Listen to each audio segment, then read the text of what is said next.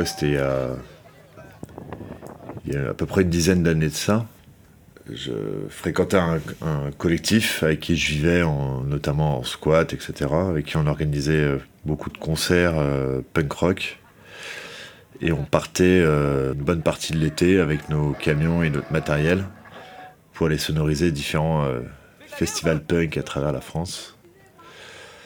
Et du coup, ces étés-là commençaient à peu près mi-mai et se terminaient vers la fin septembre.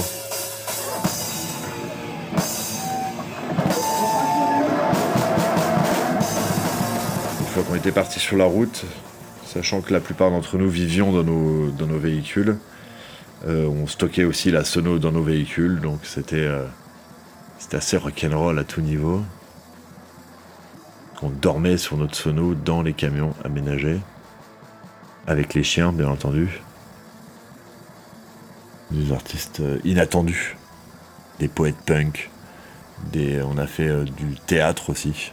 Des marionnettistes qui faisaient des ateliers avec les enfants, parce que des fois il y avait des enfants aussi qui étaient là sur le site. C'était quand même pas mal d'avoir ce type d'activité pour pouvoir les occuper.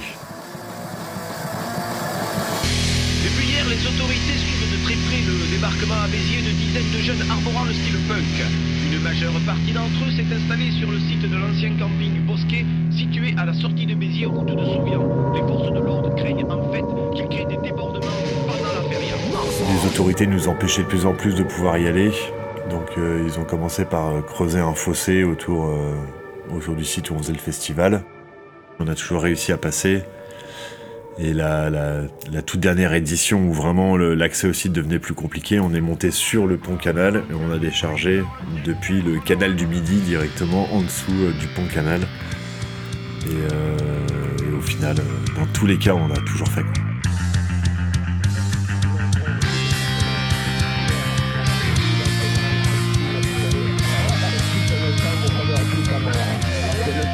Blanc, soudain devient rosé. Tandis que dans le ciel, les étoiles apparaissent, que la chaleur nocturne se fait lourde, oppressante. Dans le creux d'une dune au siècle de sagesse, gîte une jeune fille, rousse, morte et insouciante. Fuck. Alors, madame. J'ai pas compris.